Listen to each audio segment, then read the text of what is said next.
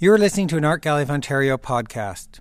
AGO Talks are recorded live in the gallery and feature artists, writers, and curators exploring how art shapes and inspires us. Please visit us online at ago.net slash talks.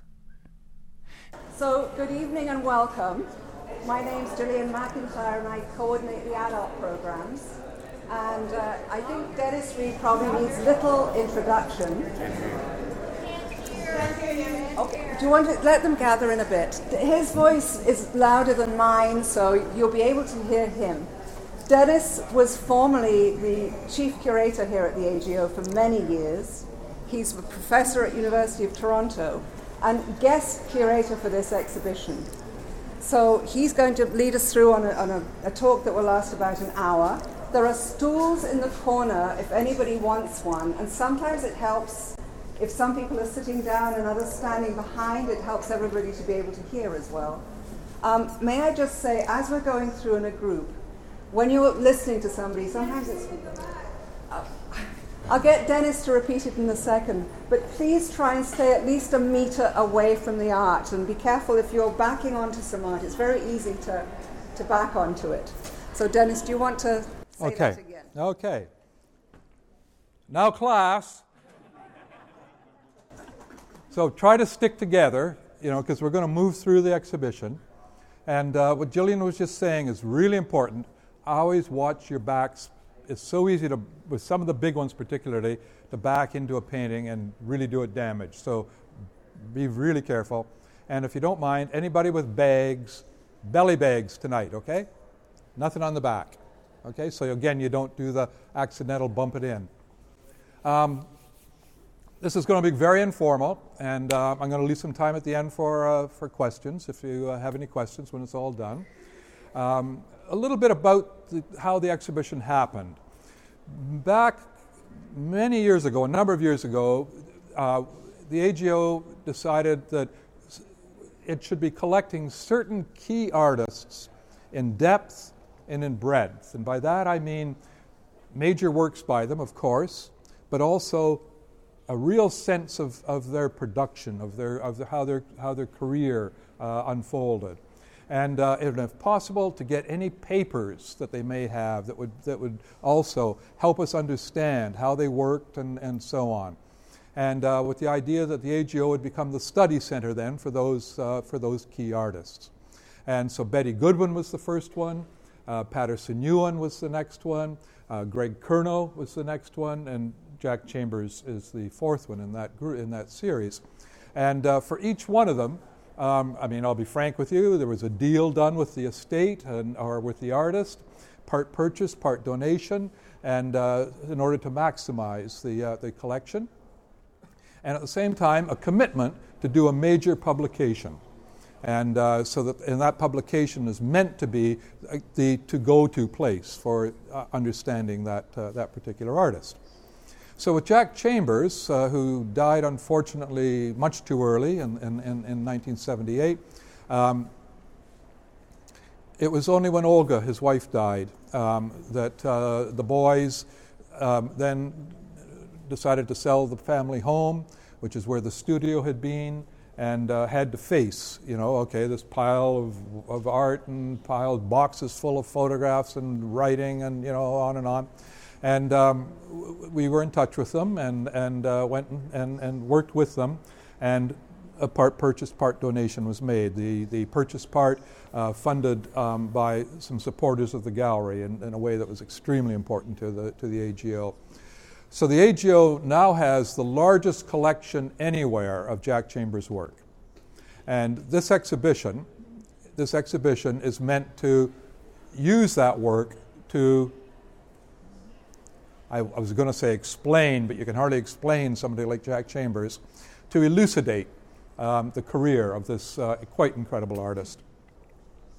Um, the um, publication is um, very substantial. I hope you have a chance to look at it and maybe even buy it. Uh, it's 240 pages and uh, a number of essays. We decided, as we did with all the other, the other three before, that we wouldn't do a kind of traditional retrospective in a chronological order because the idea, as I said, was to showcase the AGO collection. And so in each instance, um, there were no loans were, were made from other institutions. And uh, in this case, there are 12 loans, and they're all from private individuals. I think with the hope that they may, um, you know, if not stay, at least later at some point come to the AGO. And um, so it's not, you know, there are some key things that aren't here. You know, they're in the Collection of the Museum London or the National Gallery or Montreal Museum of Fine Arts and so on. And um, so we decided that, that, again, as we did with the other exhibitions, uh, with the Curnoe particularly, that uh, uh, we would um, do it from a, um, the point of view of themes. Themes that were critical, to, we feel are critical to understanding how Jack worked and what's in the work. And um, so we chose four themes after a lot of thought. Um, those themes are light, place, spirit, and time. So those are the four things. Now, you would find all four of those themes in anything he made, but you find one more strongly, you know, and, you know, et cetera, et cetera. So the exhibition's been organized that way. And as you go through, you're going to see there's a, what, what we call the keystone work on a distinguished, you know, distinguished wall with the theme in each of the sections, and you'll see that as we go through. And um, we got a little worried as we started to get into it because um, most of you don't know this because you're probably big fans of the 401 towards London or Sunday morning number two, or you know you've got that work that you know is Jack to you. But um, even though his career was relatively short, there were very distinct periods. You know, he really changes quite radically from one phase to the next through his career. And of course, he was an amazing filmmaker. And um, so um, we worried at one point. We thought, God, this is going to be like a five man show, you know, and, and, for people coming in when it's all arranged thematically. And uh, so we decided that at the beginning here, we would set up this, this area that um, identifies each of the kind of phases of his, of his work. So, um, and we also very carefully picked this very early um, self portrait. So, Slick Jack, you know, is going to have his eyes on you all the way through. Don't forget that. So, this was painted, and I always have to check the exact date, I'm sorry, but uh, this was painted in 1951. So this was uh, before he had gone to Europe. Um, Jack, early along, decided he was going to be an artist and, uh, in London, Ontario. And so he studied first at Beal Tech, so sort of like Central Tech, and uh, where they had an art program. And uh, he studied there and, and, and, did that art program. And uh, then he decided that he would go to the University of Western Ontario. And uh, he went there, lasted one year and uh, bailed out and um, decided that he would, um, he'd heard about Mexico as being a place where you could really study art, you know, and, and, um, and there were strong Canadian collections with San Miguel Allende and with the art school there. And so Jack made his way down to Mexico. He didn't get any further than Mexico City, and that's where he enrolled in the, in the fine art school there. Um, did a term, didn't like it much, didn't think it was sufficient, and uh, knocked it off, came back to London again. Then he went to Quebec City for eight months and just sort of hung out to be an artiste and, and uh, see what the life was like. Convinced himself that it's, it's what he wanted to be and um, decided to go to Europe. And um, during this early phase, though, uh, he paints three self portraits, and we have them in different spots around the show, as you'll see. And so this was done after he got back from Mexico, but before he goes to Europe. And when you have your chance to walk by and have a look at it, you'll see that he was had the talent, you know, right here. I mean, he just had that incredible capacity right off the bat. These self portraits were done in his bedroom and um, standing in front of a mirror. And so, although a lot of people look at this and think it's kind of, I don't know, like a quattrocento, uh, you know, kind of frame within a frame or something like that. No, it's Jack standing in front of his mirror. Um, and um, doing a sketch, and then from that, doing the portrait afterwards. He does go to Spain. He ends up spending eight years in Spain. And um, there's a, well, a story I'll tell right up here when I've got you all together. Um, when he goes to Europe, he uh, takes a boat from New York and um, crossed at Naples. And on the boat, he meets a, a couple who are from um, who are originally from um, Austria. And um, so he kind of, after they land in Naples, he tags along with them to Austria and um, Bavaria and kind of enjoys that. And then he makes his way back through Europe. And he's clearly not, hasn't got a clue of what he's, where he's going or why. And um, anyways, he uh, at a certain point he's coming through southern France, and there's a v- name of a village that he's in, and he kind of recognizes that. And he says, "Isn't this where Picasso lives?" And uh, so he, he checks his guidebook, and sure enough, that's where Picasso lives. And so he finds Picasso's house, and there it is. And there's a big gate, and uh, so he hops over the fence and uh, goes up to the door, bangs in the door. Picasso opens the door. Jack says, Oh, I'm a young Canadian and I want to study art. Where should I study art? Picasso looks at him and says, Oh, Barcelona, of course. And um, so Jack says, Fine, off he goes to Barcelona and uh, doesn't, you know, doesn't connect and ends up in Madrid, ends up at the uh, Royal Academy in Madrid studying there and meets an Argentinian woman of, of Spanish descent um, living there, Olga, and um, ends up buying a flat, in fact, in Madrid, and uh, you know is going to stay. Then in '61, he gets a uh, call, late '60, a call that his mother is is dying. He has cancer, so he goes back to London, just thinking he's going back to check on her, and. Um, had never felt he belonged in Spain. He, you know, he, he, he always struggled with that. He had a strong sense of identity and knew that it linked with the environment and so on, and it wasn't working for him in, in Spain, though he struggled, struggled, struggled. Again, we'll talk about it as we go through. Um, but he, um, back in London again, connects with his English prof from UWO, Ross Woodman, who he had befriended when he was uh, in, did his one year, and um, again I'll talk about that a little bit later on. But anyways, feels the roots starting to grow in, and decides, okay, I'm going to stay. Goes back to Spain to Madrid. Talks Olga into emigrating. Sells the flat. She comes back in '63. They marry.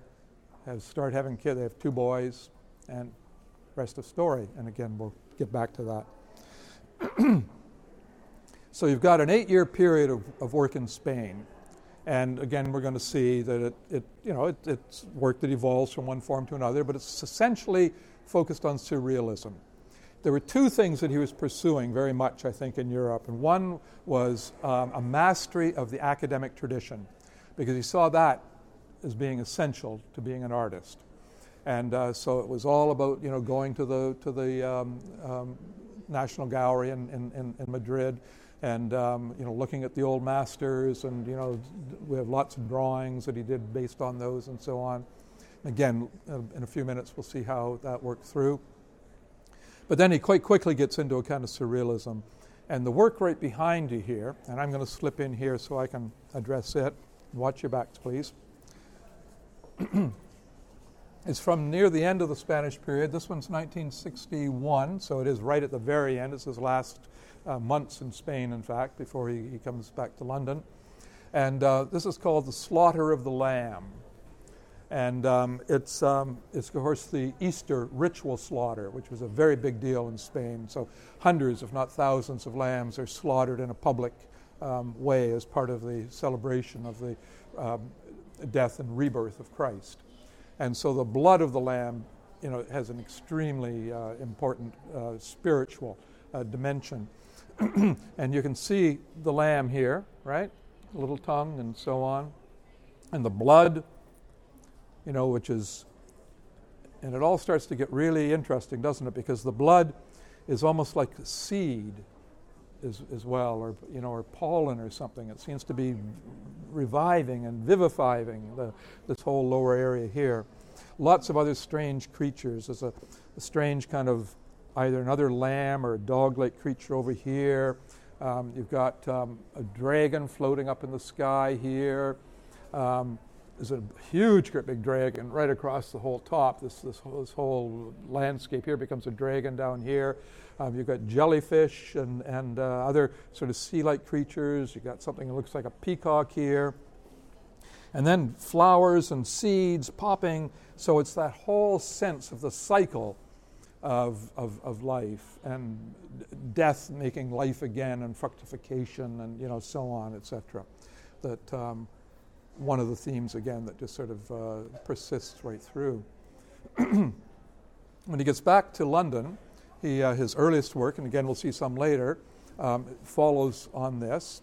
And then he starts moving into another phase where um, it still has a kind of a surrealist element, but he's, he becomes very involved with time, and there's that whole section uh, connected to that.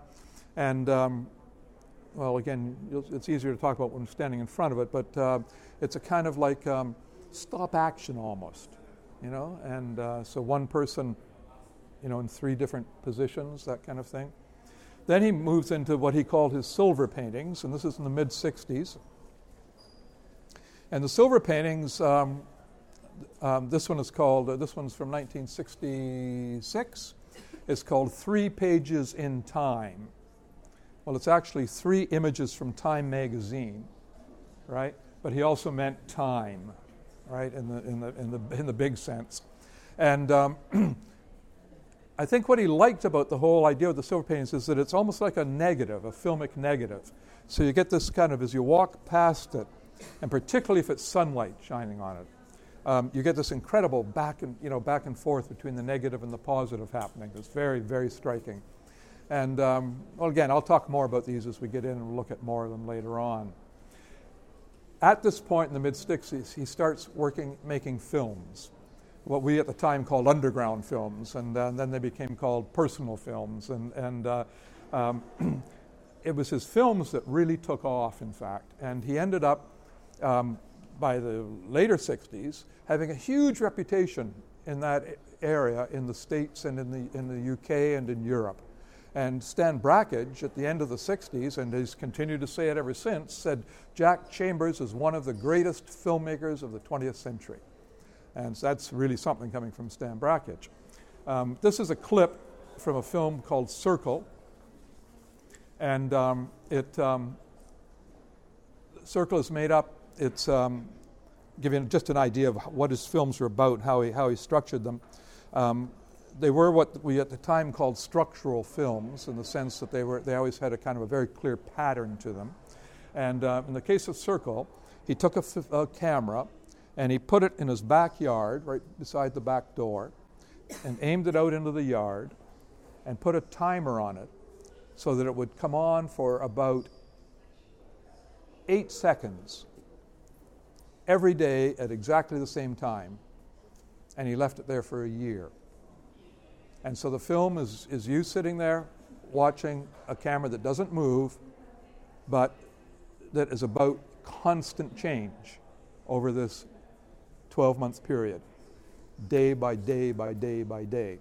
So, of course, the weather changes and the leaves grow and they fall, and the, you know, uh, the kid's bike gets left out, the laundry's up, the laundry's down. You know, I mean, it just this every aspect of change in, the, in, in, that he experienced in his backyard is in this film, and he he sort of starts it off with uh, found pieces about setting up a film, and he ends it with these incredible clips that uh, of a man holding a bird, letting the bird go and you know flying. So that whole idea of the circle being completed. Then in the about 67, 68, he starts changing again. And he moves into a mode in the late 60s that he called initially perceptual realism, but ends up calling simply perceptualism. And um, th- this was, was work that, that was always based on a photograph. So he would go to great lengths, and again, we've got them all in cases in here, so you have a chance to look at some of this, uh, to create the photographic image that is what he wants, and then he graphs it all off, and then graphs his support canvas or, or board support, and then recreates essentially that photograph in paint, and, um, and of course bringing something more to it. Um, so it ends up being just this amazing, amazing uh, kind of uh, image. He was, he was a very, very intellectual man in, in many ways, and um, although a very complicated man, very complex man. And um, he, um, he believed, in a philosophical sense, that everything we understand, all our knowledge, everything comes in through the eyes. So perception is the key to our understanding of absolutely everything in the universe. And um, so that's what he's grasping, and he believed he was conveying through these perceptual paintings. That um, a profound level of understanding that comes in through the eyes. It was something that he had seen in real life, and then he had captured with a camera image, and then he translates into a work of art. Okay, well, let's move on through, and I'm going to ask if you could, you know, stay fairly close to me again, if you don't mind, as we as we move in.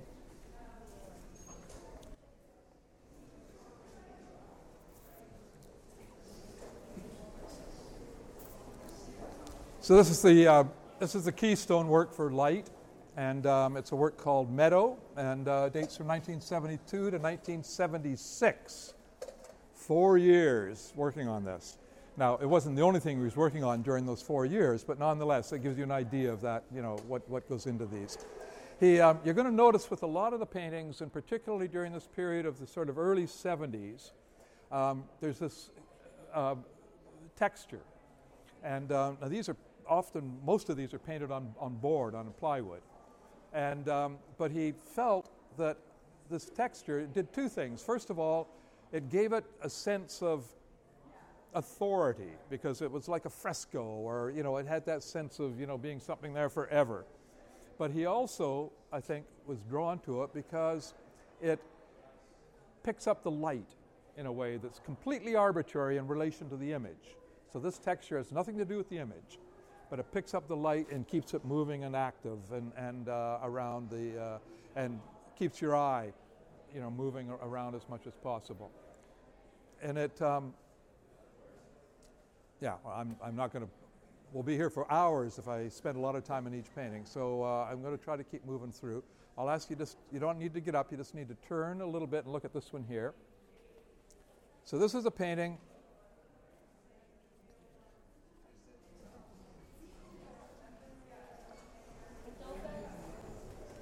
This is 1957.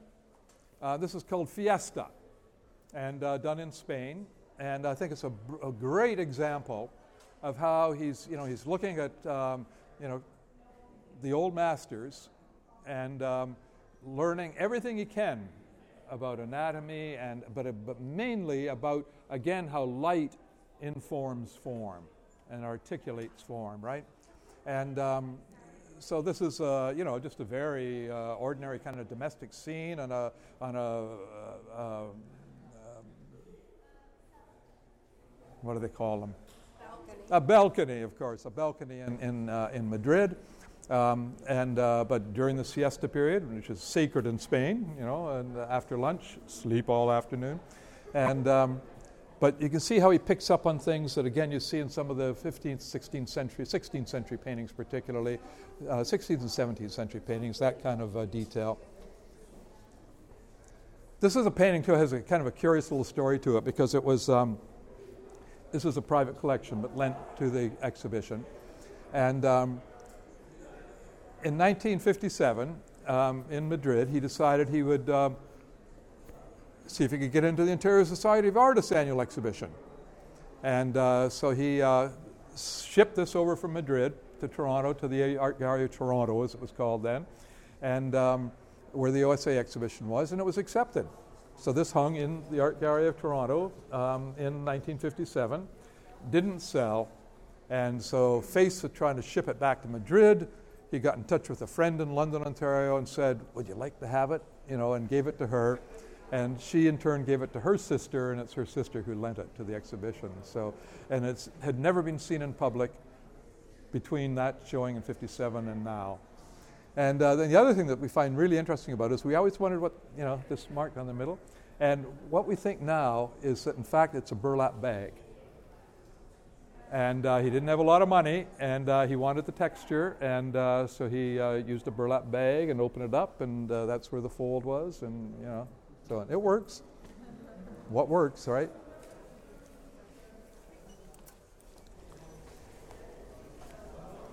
I'm going to talk a little bit now about these photographs here.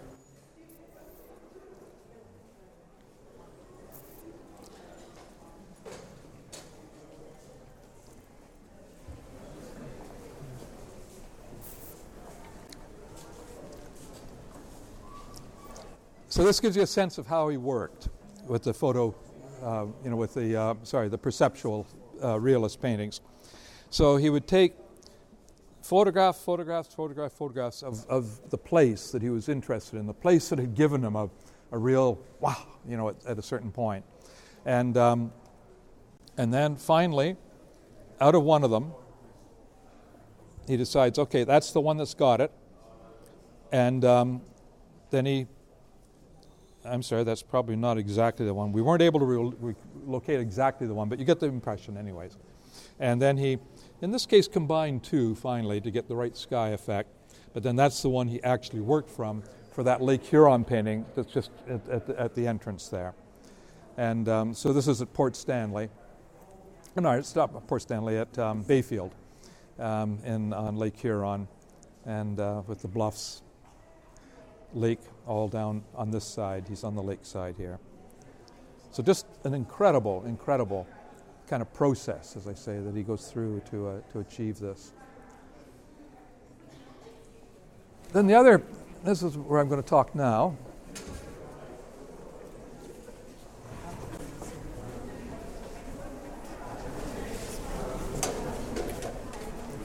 Olga and uh, Jack had children pretty quickly. Um, young John came along very soon, and uh, then young Diego. And um, they had this lovely little home in, in uh, North London, uh, just above the Springfield, not Springfield Park, I forget what the name of the big park, Springbank Park. Uh, I'm sorry. Park. Yes, right. Gibbons Park in the University. That's right, exactly. Yep. And um, so they um, had this wonderful little suburban home. I had, I was blessed in being a friend of Jack's back in the late '60s, early '70s, and visited many, many times. And and um, it was always, always a treat. Um, he did this whole series of paintings, and we're going to see a couple that are in, in, the, in, the, in the manner. Um, and um, so the perceptual realist paintings, there are these landscapes, and these again are all sort of in the, you know, from the late 60s through the 70s. And then there are um, these scenes of family life. I think of them as scenes of family bliss. You know, I mean, it's just those magic moments that uh, you know that we all all harbor. And um, um, so here the two kids are watching TV Sunday morning, and um, obviously it's the holiday season. You've got some Christmas decorations hanging in the window here. You've got the neighbor's uh, evergreen um, standing in it for a Christmas tree. Uh, You've also got this very uh, curious thing happening in the corner down here in the bottom, the teddy bear and the other toy lying there, and many people speculate that it's also like a crucifixion somehow, eh? And and um, and again, as we get into it a little bit more, you're going to see that the spiritual element does come in in the strangest ways in these paintings. That there is something sacred, you know, about uh, about his understanding of this family situation. Lovely Greg Curnoe print, the hockey stick print hanging on the wall here, his buddy. Um, you work from photos of the Yep, and right over here. Oh, wonderful. Okay, here they are. And uh, so again, you know, little Polaroid camera, bum, bum, bum, bum, bum, bum, bum, and, um, and then blowing up uh, the chosen ones. Um, and this is the one that he uses, but he didn't quite like the way Diego was sitting in this one. So he, he used another one for the Diego figure, and he combines the two together. There's some more over there that um, um, relating to another one of the paintings from that series.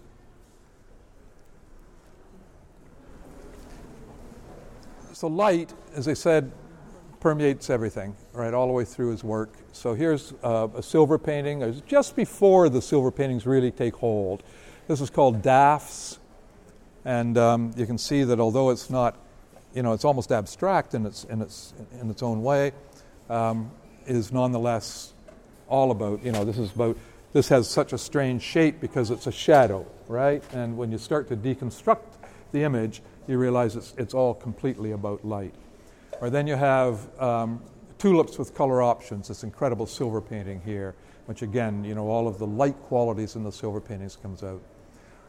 And behind you here, um, he traveled to India, and I'll come back to that in a, in a while, in 75 and in 77. In 75, these drawings were done then, and you can see they're just amazing. I mean, spend, you're going to have to all come back and you know look at the show more closely, but just amazing in the in the detail and and and, and again all about light. And um, and then over here, the trip to India in '77, and he's using pastels at that point. And again, it's the suffusion of light that uh, that uh, comes through uh, completely. Could I ask you about the silver paint? Is that the regular original house paint? Yes, sprayed on which he regretted later. Well, he didn't wear a mask. Exactly. Yeah. I'll do my very best. So I'm going to also, I'm not going to take you into the film space, but we have a space here in the center in which all of his films are being run all day long, and they are on a program, and there's a program posted. So you can just go in and sit down and watch whatever is on or you can decide, okay, I'm going to come back and watch um, um, um, The Heart of London, or I'm going to come back and watch you know, one of the other films. And I really, really recommend that you do, because again, the films relate to everything else in the room, and just you know, just there's this incredible unity in his in his work. We're going to move on now to the theme of place.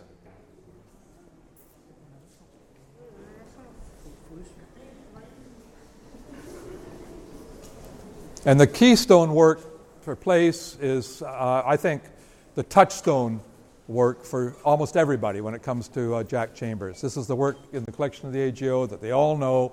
Uh, it's almost always hanging, and uh, everybody thinks, oh, well, that's, that speaks, and uh, that's Jack. Um, again, just very quickly, um, and I think it'll give you a sense of, of how he worked this is very early along, and, and this, uh, he starts this in 67. I'm sorry, 68. So it's painted 68, 69. And um, he, um, he was on his way into Toronto for a meeting with his dealer, Av Isaacs, um, one, early one morning. And uh, if you know London law, you know you, you, you, drive out of the city and then you have to go over the overpass in order to get to the right, you know, the other side in order to go uh, east uh, on the 401 and uh, London's on the north side of the 401. And um, so, doing this, you know, going over the overpass and just about ready to turn onto the, you know, the road down in, he looks up in his rearview mirror, and as he described it later, it was, oh, wow, just one of those moments when, you know, what he saw reflected was just like, oh,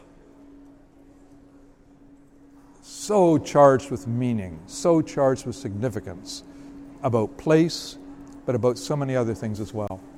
So, of course, he had to go in for his meeting and uh, didn't get back till late that night.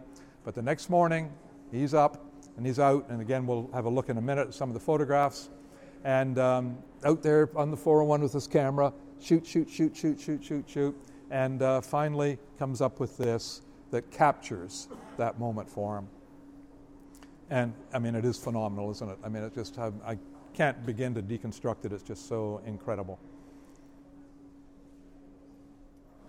I was so moved by John Scott's response to it. And uh, we have four um, people who might surprise you that, uh, that they are fans of Jack Chambers. And um, they're in the little back room just as you go into the, into the, uh, into the um, um, Galleria. And um, John is, I don't know if you, do you all know John Scott's work? I think many of you would, but if you don't, look him up. Um, fascinating artist. And um, I ran into him one day and, and he says, What are you doing, Dan? I said, Oh, I'm working on Jack Chambers' show. He said, Oh, Jack Chambers! God, I just love that guy's work. The 401, I just, you know. I said, okay, John, uh, tell me more, eh? And, and uh, so we got together, we did a little interview, and, and uh, ended up distilling it to a little paragraph. But uh, essentially, what it was was, was uh, John was from Windsor, Ontario, and before he was even interested in art, uh, you know, he'd be in Toronto, and um, but and he happened to come to the Art Gallery, Ontario, at one point, and he saw this painting. He said, oh, "Holy shit! I know where that is." You know, and uh, so from then on, it was his touchstone because, as, as, he put it, it's like the Freedom Highway. And um, so it, it uh, so this was he would out, he, he, and his buddies would hitchhike back and forth between Toronto and and, and uh, London. I'm sorry, Toronto and Windsor. And uh, you know, this was halfway to Windsor, halfway to Toronto. So this was the magic point. And, uh, as, as, he also said, sometimes we'd go beyond Windsor and on, on to San Francisco, and so it, you know, it just like it was limitless in terms of what it would, uh, it would allow. So I think everybody, of course, brings their own understandings and meanings. Yeah. Um, could you talk a little bit about the conservation on a piece like this over the years? Like what? Well, just what kind of conservation has been needed? No. no, no. It was down last week, this painting. Hey, what? This painting was down last week. Because of a leak in the roof. Oh. Yeah. There seems to be quite a, a large wrinkle across this. It's, it's two panels. It's wood. Oh. So it's, uh, you know, he's used uh, mahogany uh, plywood and uh, done his best. Okay, right over here, if you could turn around and open up a bit. Question about how he was he selling his art when he went to Europe? Is that how he afforded to go to I'll Europe? talk about that as we go through. So, um, So just as he begins working on this, really, a little after, you know, he's been working on this for a while, his friend Greg Curnoe comes to him and um, says, I got an idea, you know, something we can do together. Jack says, Together? I don't know, huh? and um, so the Victoria Hospital is uh, Greg's studio and home is, uh, you know, is just on the um, south side of the Thames Valley, Thames River Valley, um, and the hospital's on the north side. And um, so Greg said, uh, Look, Jack, what I'd like to do is that uh, each of us paint the Victoria Hospital in our own way in my studio, back to back, so that we won't be influencing one another. And then when they're done, we'll attach them back to back, and it'll be a work of art that'll go through time. So Jack said, Oh, okay, I guess, I guess. And um, so this was in February of, uh, of 69. And um, again, I can show you photographs in a minute around the corner. Um, so Jack goes up on Greg's roof of his uh, studio home and, you know, gets the image and starts working on the painting and then takes ill. And um, goes to a doctor. Doctor says, oh, better hospital, better get into this more deeply. So he goes to the Victoria Hospital. And the reason that they wanted to paint it was because it's, it's just so important in London, right? And uh, his, one of his boys was, was uh, born there. He was born there. Um, um, Greg was born there. Sheila Curnoe was born there. You know, so it just was really important that way. And uh, so he goes to the hospital, leukemia. And he's given six months in 1969.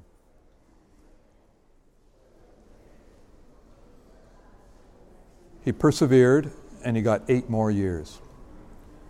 But all of the work from 69 on is informed by that struggle.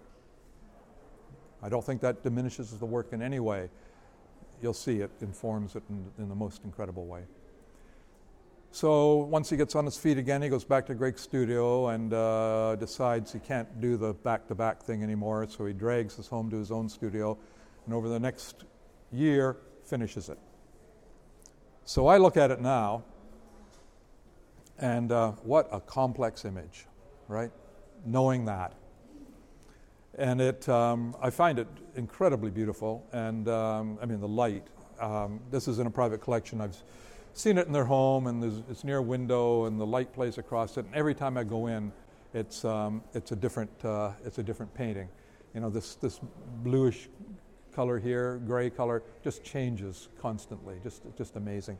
Um, I love the conifers here in the center, which are so much about strength and pride and you know so on. At the same time, these aren't dead trees. This is just winter, and they're very much alive still, aren't they? You really feel the, the vibrancy in these trees. But there are moments also when I walk through and almost like a cancer in the, you know, in the middle of the image. You know, so it's, it's complex. Come on around the corner here.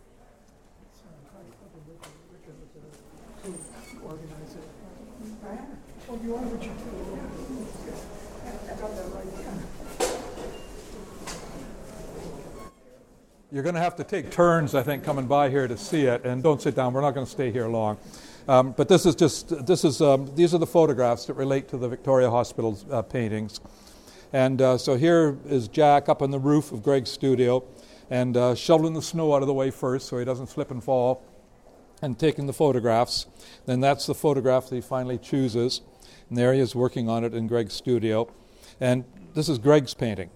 So you may know that one in the National Gallery, the great big painting of Victoria Hospital, a huge great painting in Greg's style. And uh, so these two are, are, are matched together. Um, here's some wonderful photographs that um, Michael and Dace took. Michael and, and his wife at that time, Kim, were close friends to the Chambers. And um, here's a nice little letter from Michael and photographs of all their kids together playing at, uh, at Port Stanley. This is um, when he came back from London, or back from Spain, as I was ex- talking about earlier. Um, when he went to Spain, um, in, in 53, uh, 50, yeah, 53, he, um, he left his paintings uh, with Ross Woodman, with his prof at, at, UWO. And so when he came back, of course, Ross was the first person he called on. And Ross and his wife, Marion, do any of you know Marion Woodman? Right? Good for you.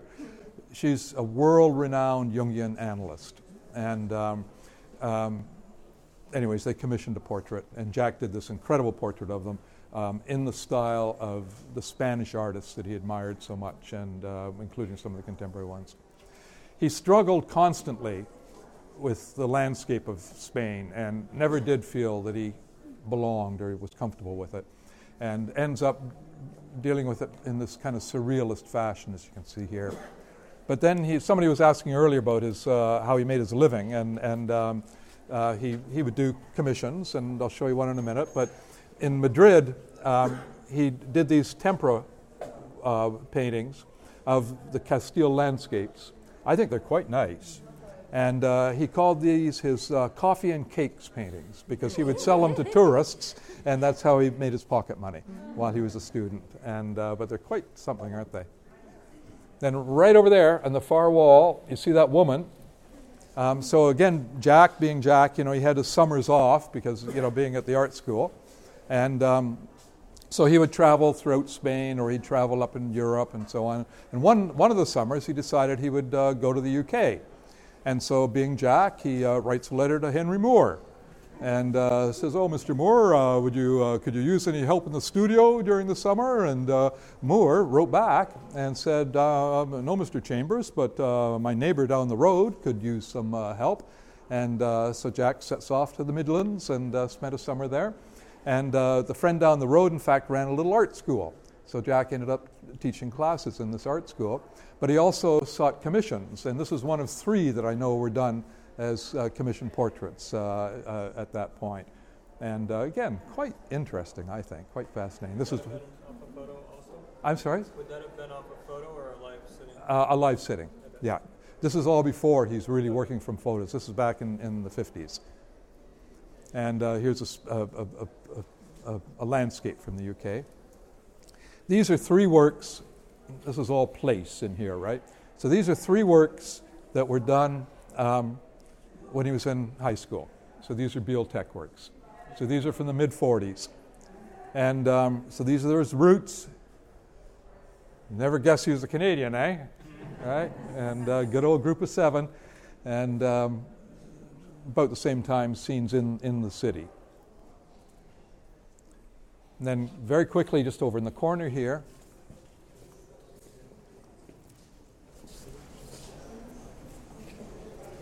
I mentioned to you before, he traveled to India in 75 and in 77. And uh, so after he was diagnosed, uh, he did everything he possibly could to. Uh, there were two things that were paramount. One is getting as much work done as he could, and two, putting the family on a sound footing. Okay?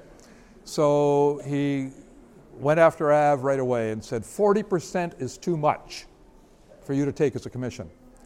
And he and Av split. And Nancy Poole, who was a, a, dealer in London, Ontario, took him on for 10%. And um, Nancy then opened a gallery in Toronto, and um, Jack got back in the Toronto scene, getting 10%, giving up 10% instead of 40%. And um, he also continued to seek commissions. Um, this, in fact, is a wonderful, wonderful painting here of Nancy and her daughter in, in, the, in the park uh, near Jack's home that was a commission. So no diminishment at all, right? But money coming in. And uh, he traveled extensively seeking treatment for the leukemia. Uh, he went to Boston, he went to New York, he went to Mexico, to Texas, he went to the UK, um, went to Germany on one occasion. And in 75, he goes to India to an ashram to seek a spiritual um, solution to the problem. And, um, and then goes back again in 77 to the same ashram. And uh, these are more of the drawings done on those, that 75 trip. And uh, so again, come back and spend some time with them. You see they're just suffused with this incredible, complex layering. They're about place very much, but they're about spirit and so many other things. And of course, light, as you can see. Spirit.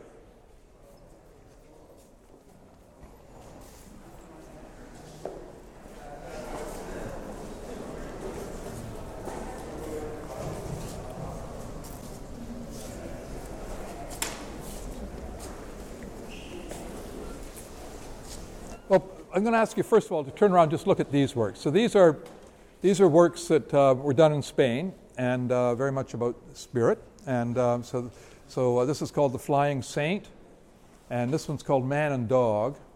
Um, Jack certainly, you won't be surprised, knowing his history, struggled with depression, and um, common to so many creative people as well. And uh, for me, this is just kind of the perfect, um, if perfect is the word, image of you know of that of that struggle, right? The dog that won't let you go, and and um, but you can see again here. So uh, you know this is these are these are from uh, 1960. So this is just before he gets into the real spangly uh, surrealist works in Spain and and uh, how he's drawing on all that tradition. Here's another one of these very early uh, self-portraits before he goes to Europe. the? With the halo, isn't that astounding? he had a high opinion of himself. There's no question of that. Yeah. But anyways, I was going to talk about this because this is the um, this is a critical painting, and I think an understanding Jack, it's just amazing, isn't it? I'm sorry. He's got to have a break. I can't hear you. Oh, oh, okay, I'll pump it up. Uh, so this is called um, Lunch. It's one of the Sunday morning paintings, and um, we'll look at another couple of them before we're done. But um, this is the biggest one, and he began this in '69, just after his diagnosis, and he never finished it. So he kept working on it and working on it and working on it. I remember visiting him and, and seeing, you know, that he, and then going back a couple of years later, and it was still, you know, working away on it. And we know from different people who talked to him, one of the problems was that this is a, a Middle Eastern carpet. and fussy, fussy, fussy. And of course, Jack had to have it right, and he could never get it right. So he'd paint it and then he'd paint it over. He'd paint it and he'd paint it over. So that was one of the problems. And the other was that, you know, remember the work that we looked at, the two boys, and we're going to look at another one around the corner here. Crystalline, right? So the whole sense of light is just like crystal in the air. But by the end, if you'll just turn around, here's another Sunday morning painting. This was done, this is one of the last canvases, or last oils. Um, you can see how the interpretation of light has, has developed quite beyond that crystalline quality. The light suffuses and almost dissolves the form, and the color in the light begins to break down but then bloom, right? And uh, so, very, very different. And so, I think one of the things that was, he was struggling with was that when he began this, they would have all been crystalline. And then they keep evolving. His, his perception evolves as he goes through. So it's back and fuss, back and fuss, you know, trying to do it. Um, a lot of people have talked about this, of course, and, and uh, we've, we've put it in spirit because it so clearly is the epitomizes his belief, and he stated this as a belief at one point, that the sort of central core of spiritual faith is the family. And um, so here we are Sunday morning, but with the wine glasses on the table, Jack sitting here. It's almost like the Last Supper. There's even the empty chair from the Last Supper images. And um, some people have said, oh, God, he's painting himself as Christ. Um, I don't think so. I don't think so. And um, so it's just this quite incredible, quite incredible. I found very, very moving and, and uh, endlessly engaging uh, image.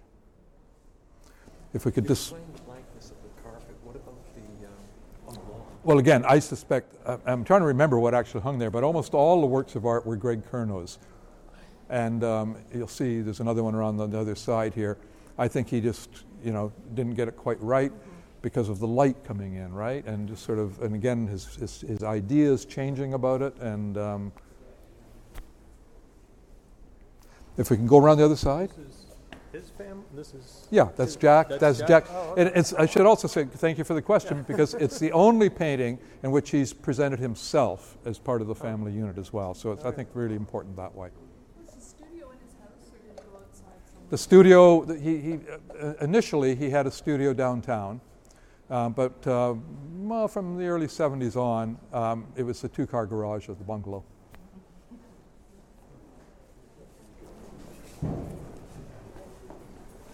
Okay, just um, we're running out of time too, so scoot around as fast as you can.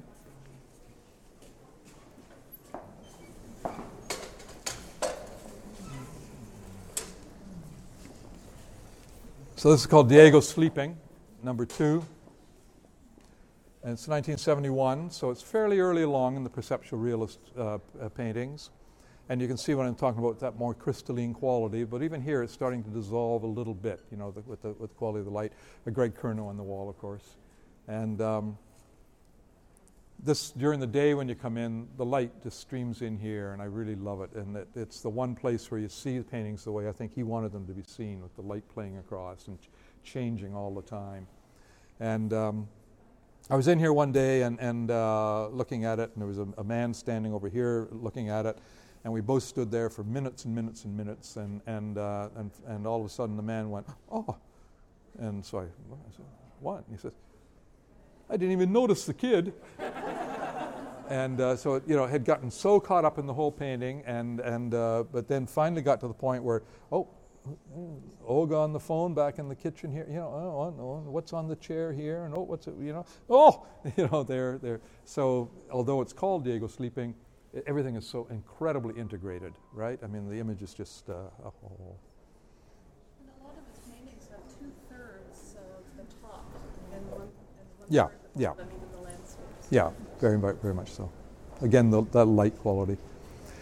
I'm going to just slip back over here. Every time I install an exhibition, um, when it's finished, I uh, go away for the balance of the day, and then the next day I come in as though I hadn't seen it before and walk through and try to you know get a sense of okay, how are people going to understand this? And um, every now and again, when you do that, something, whoa, wow, does that ever work? And you hadn't planned it. And um, so you know you're doing it right, right, when that happens. And uh, this was that moment for me in this exhibition.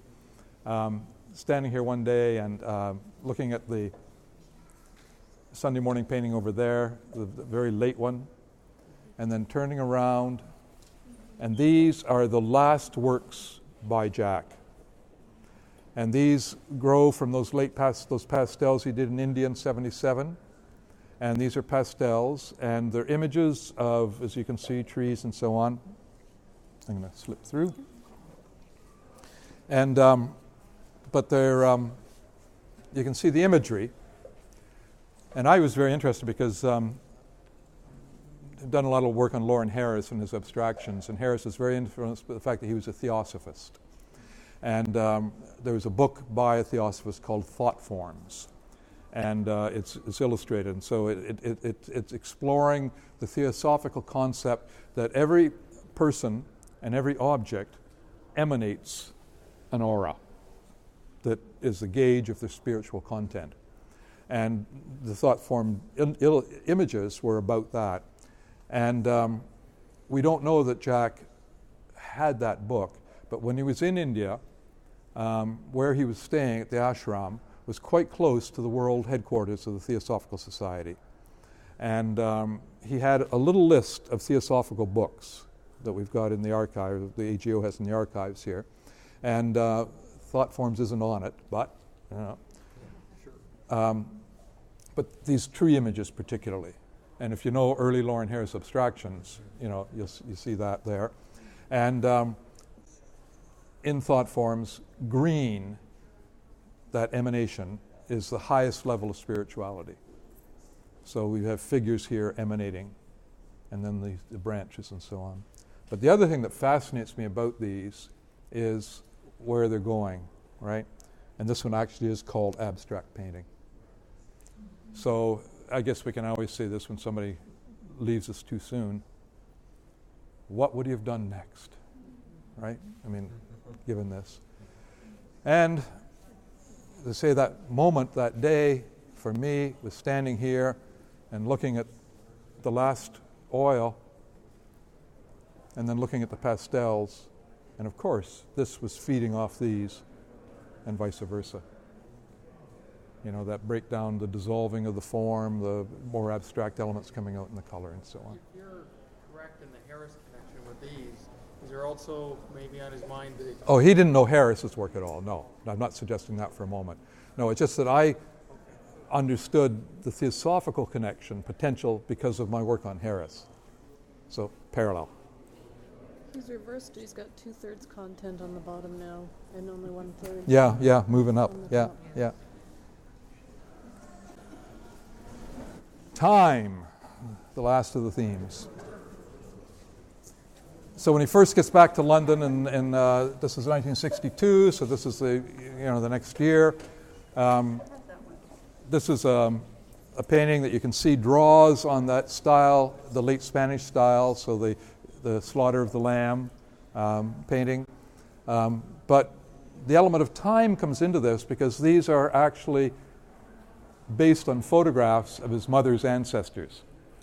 So they're floating up in the up in the heavens and, um, and then again, you've got this incredible sense of popping seeds and fructification and, you know, just this amazing sense of, of rejuvenation. So that endless, endless cycle of birth and death and regeneration, but time in the sense of, of generational time.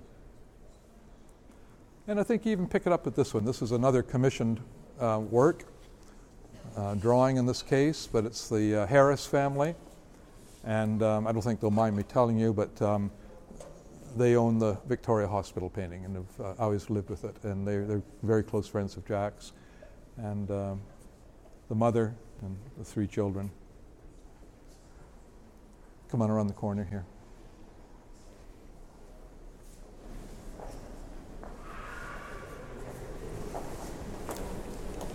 when we first began, I was talking to you about um, the um, between the early Spanish or the late Spanish paintings and um, the silver paintings that there was this phase that he goes through in which he's very, very engaged with the idea of time, and their works here, as you can see. And um, so these are all from the uh, sort of early to mid, this is 65, so just up to the mid 60s. And um, these are all uh, painted on panel, but again with this um, surface that's been uh, uh, texturized. And they're all like that, as you can see, to reflect the light in, in, in um, arbitrary ways. Uh, this is called Antonio and Miguel in the USA. And Antonio and Miguel were friends of Jack's in Madrid, and they came to North America for the first time. They didn't come to London, but they wrote to him and um, from New York and other places they visited and sent photographs. And he's used those photographs to um, have them floating here. So there's something about the disembodied character of the heads and so on that, you know, again, to me suggests time very strongly. And then the other thing that I find just amazing is that um, See these sort of saint like figures floating here? Um, I have to confess that uh, I probably lived with this for more than a year before noticing that, in fact, it's a swan. And, um, and not only that, but it's a swan all bunched up, and then it's the same swan with its head erect, and then the same head floating off into the distance. So it's that being, being like a stop action almost, right? Quite amazing. He also, as he was at the end in Spain, was very much into making his own frames that were integral to the, uh, to the paintings. Behind you here, All Things Fall. So another one in, the, uh, in this, uh, these, this particular group.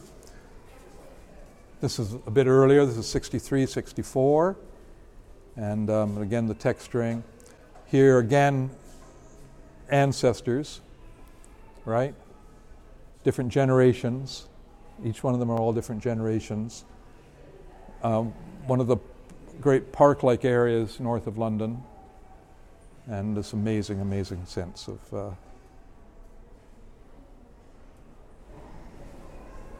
constancy through generational change. This is the drawing for a big painting in the Museum London and again, here's a, the photograph, the family photograph that it was based on.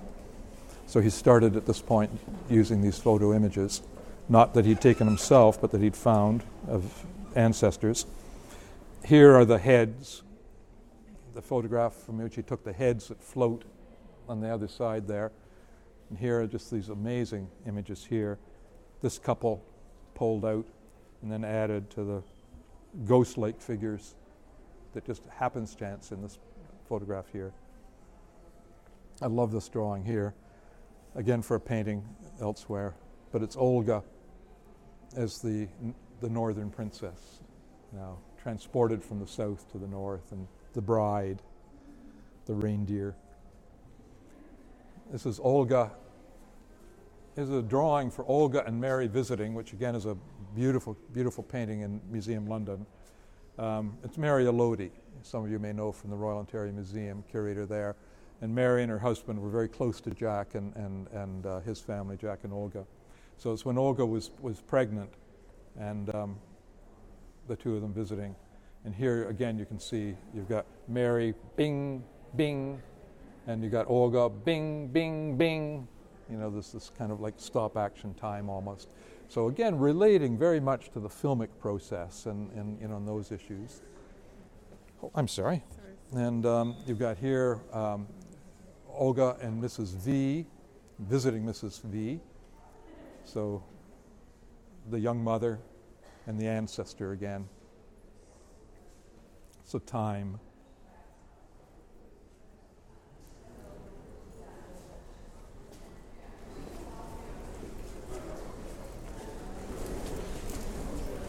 I think I've run out of steam. Um, this could go on and on and on, and uh, it's not going to. But uh, I did want to leave a couple of minutes if people had questions of any sort. Yeah. Um, I, I wanted to mention how much I personally appreciate the vision that has been realized in this collection. I, I realize it took a lot of work to put this together over two decades, and and I'm I'm s- I, am so thrilled with it. Oh, You know. wonderful. Um, Thank you. I, I wanted to ask. We hear a lot about Jack Chambers and Greg Curnoe as Mhm. Um, was Jack also friendly with Paterson um, Paterson Ewen, or was there a connection that way? No, not not at all to that degree. No, no. Were, were there are there artists who you would mention as other you know friends or influences? I don't think there was anybody else who was as close as Greg was. So it was Greg and Jack were kind of the two seniors at that point. Um, there were, you know, younger artists at that point. So Murray Favro and, and uh, Robert Fones were. I were don't just mean locally, but internationally as well. no. Were there others? Jack's work wasn't known, Yeah. right, and still isn't, other than through the other than the film.